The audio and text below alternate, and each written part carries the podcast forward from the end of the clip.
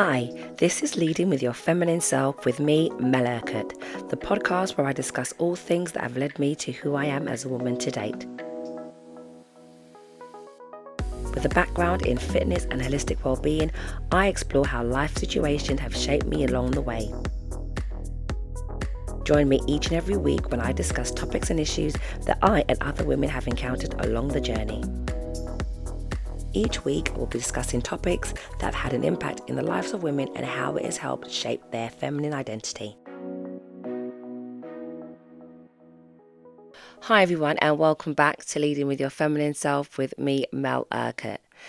Now, I know we're all getting ready for the festive season. We're winding down from work. We're looking forward to that relaxed time to see friends and family. We're getting our presents together. But I also want to encourage you to take some time for yourself.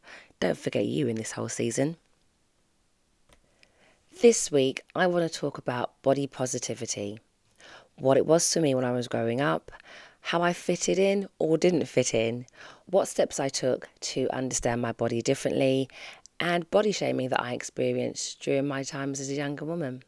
Growing up, I was the youngest of three daughters. We all had very different physiques. We all had different ways of dressing, different ways of expressing themselves. Now, with there being a gap from nine years to 12 years between myself and the nearest sister to me, we were all at different stages of our womanhood. I was in my early teens while they were in their 20s. So, this gave me a very advanced look at what womanhood was. My sisters were curvaceous, they were full of figure, they were expressive in their hair and their bodies, their style of dressing, while I was like the little, not ugly duckling, but the slower one out of the three. With the age gap, I would have been. I was going through puberty, they were in their flourishing womanhood stage. And I would always wonder, will I ever be as full and beautiful as my sisters? Or would I remain this skinny, flat chested, flat bumpered sister? With a lot of my friends, I felt that I had to do things to be more mature, more womanly, because it definitely didn't show up in my body. Most of my friends were able to wear the v necks and the mini skirts because they had the curvaceousness, they had the fuller figure, that didn't work for me. I had the skinny legs with the skinny ankles. I didn't have those curvaceous legs that went all the way down nice and tapered. nope, not me. I just had the straight kind of twiglet legs. Also called myself the golf club because that's how I felt my legs were. No shape at all and just my big shoes at the bottom. And I'm only a size 5, but that was the imagery that I had in my head about myself. And I didn't have any friends around me who looked like me in that era. Who could I relate to to compare myself to? No one in my family. My friends were, like I said, more curvaceous than me. It was just little skinny Mel. In my eyes, my puberty experience was very different to my sisters. They had no way of being able to relate because there was such a huge gap. They could not understand what it was like being my age. They just arrived at their 20s. They didn't go through anything, I thought. So, therefore, my experience seems so unique and so new. Of course, I was going through it. Being the skinny one of all my friends, I constantly felt as if I didn't fit in. My body didn't represent the females that I was around. I couldn't relate to the experiences of periods and cramps because my body wasn't going through the same things as my friend. I just felt that I didn't fit in. When it came to style of dressing, expression, I didn't do any of that. My friends would wear the tighter tops, the v necks with the cleavage, the mini skirts with the bumper. Not me. I probably wear leggings. And when I did wear leggings, they were saggy anyway. I didn't have the chest for the tight tops. It just didn't look good on me. The way that majority of my friends dressed, Mel did not have the physique for it. And it was quite disheartening, I'll be honest. It wasn't the best time. Like most teenagers, puberty makes you feel that you're misunderstood, nobody can relate to you things are different now in the sense there's more visuals to relate to and compare to. When I was growing up, there were very few people that I could see who resembled me.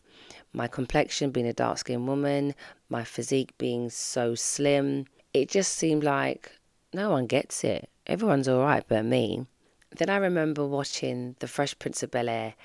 I mentioned this program a lot, so bear with me. It was very influential. Aunt Viv.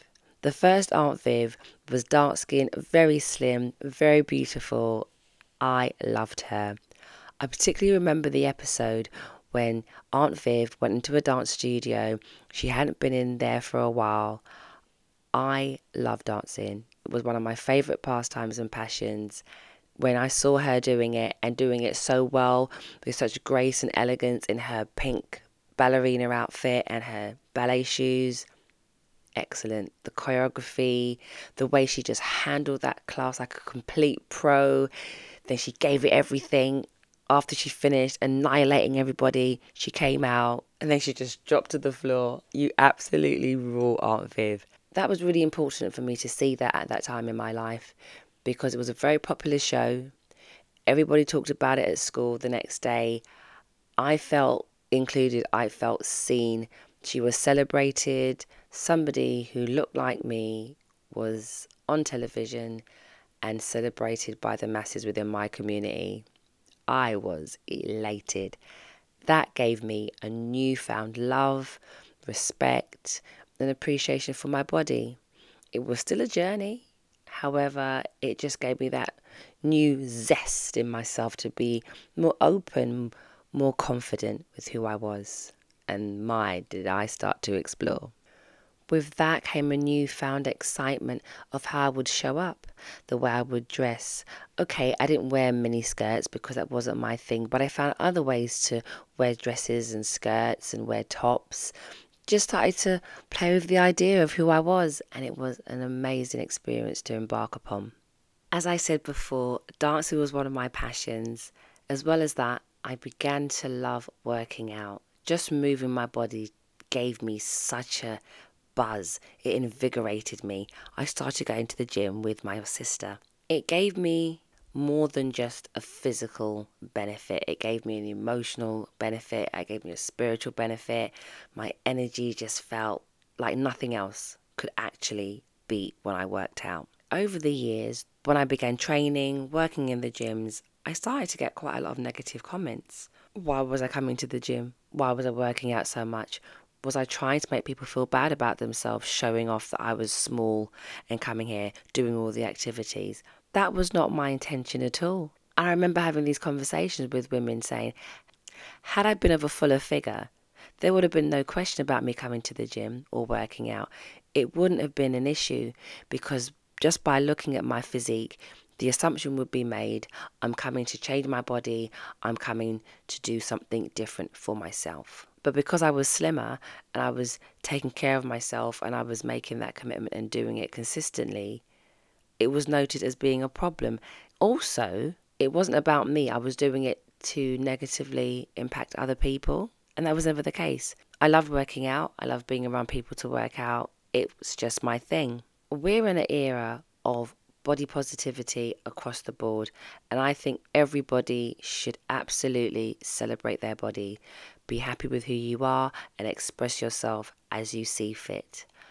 I do feel that should go for all shapes and sizes of women, whether you're a smaller woman or a larger woman, as long as you are happy with your body and are doing what you need to and how you feel you should treat yourself, it's no one's business. My concern was because body positivity is spoken about for fuller figure women, as they've had potentially more negative feedback in the media and the expression about it being unhealthy, a lot of, like I said, negative associations with it. It's being more promoted in a positive way now. And like I said, that's fine for all individuals, but each individual should be able to have equal positive representation for themselves as well. A time in my life when my body got to one of its fullest stages was when I was pregnant with the boys. My family, my sisters and my mum would tell you, I've always yearned for the chest and the cleavage. I've always said if I was blessed with a cleavage like my sisters or my mum, it would be a wrap. I'd be fully out of my cleavage and nothing would stop me. It would be all about the bad boys, as I called them. When I had the boys, my first thing to grow on my body and to change was my breasts. My goodness. Happy days. I was here, V necks out, scoop necks, here for it. With the body changing, as much as I loved having fuller chests, my body couldn't take it. The downsides for me was that I couldn't manage it. My frame could not take having such a full chest. Once the boys had finished milking me like a cow, my chest size reduced back to normal. In that moment, I realized my body was designed the way it was meant to be. My only commitment should be to taking care of it and enjoying it. So I just want to remind people that we are perfectly made. I believe our mission is to respect our body and just absolutely enjoy it to the maximum. There is always going to be an opinion from somebody somewhere about a woman's shape, regardless. It's for each individual woman to have an understanding of their body and be proud of their body as they see it. For me, I gained a better love for my body when I realized that my body is just my body. It's nobody else's, it's just Mel's. I had to learn to not compare myself to anybody else. I had to make sure that I took care of myself, giving my body what it needed. I basically had to work with what I had. If I didn't like what I saw, I had to change it, and that was up to me. It began by recognizing that I loved the skin that I was in, and I was going to celebrate it and be grateful for it. When you look at the bigger picture, we all have to take ownership of who we are, our own happiness, and our own self validation. It starts with you. So this week, I want each woman to look at yourself, look in the mirror in all your entirety, and see if you like what you see. Are you treating yourself the best possible way? Now be honest with yourself because no one's going to be there but you.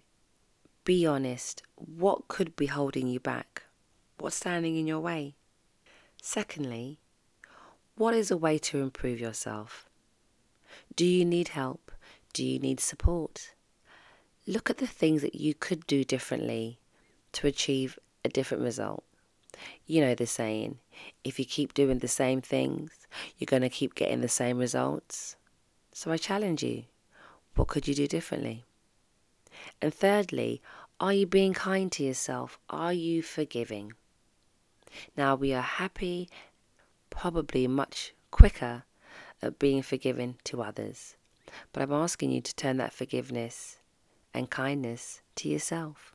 It is important to be kind, but equally as important to be consistent. Yes, things happen. They happen to everybody. That doesn't mean you stop.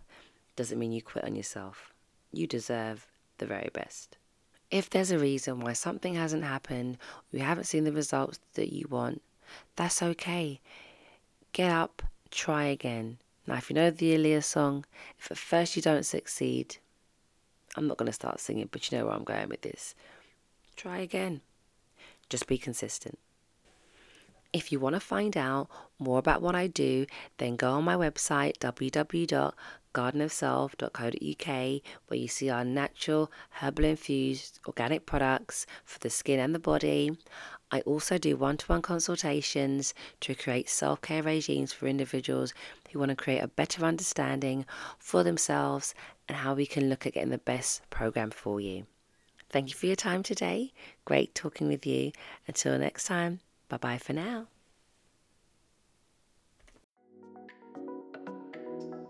Thank you for joining me for this episode of Leading with Your Feminine Self. I've been your host, Mel Urquhart. Please stay tuned and subscribe to wherever you get your podcast from. Be sure to follow us on Instagram, TikTok, and Facebook, all under Garden of Self. If you have any questions, please leave them in the comments and I'll look to add them into future episodes. Be sure to follow and leave a review on Apple or Spotify. This podcast was a production of Garden of Self and was produced by The Podcast Boutique.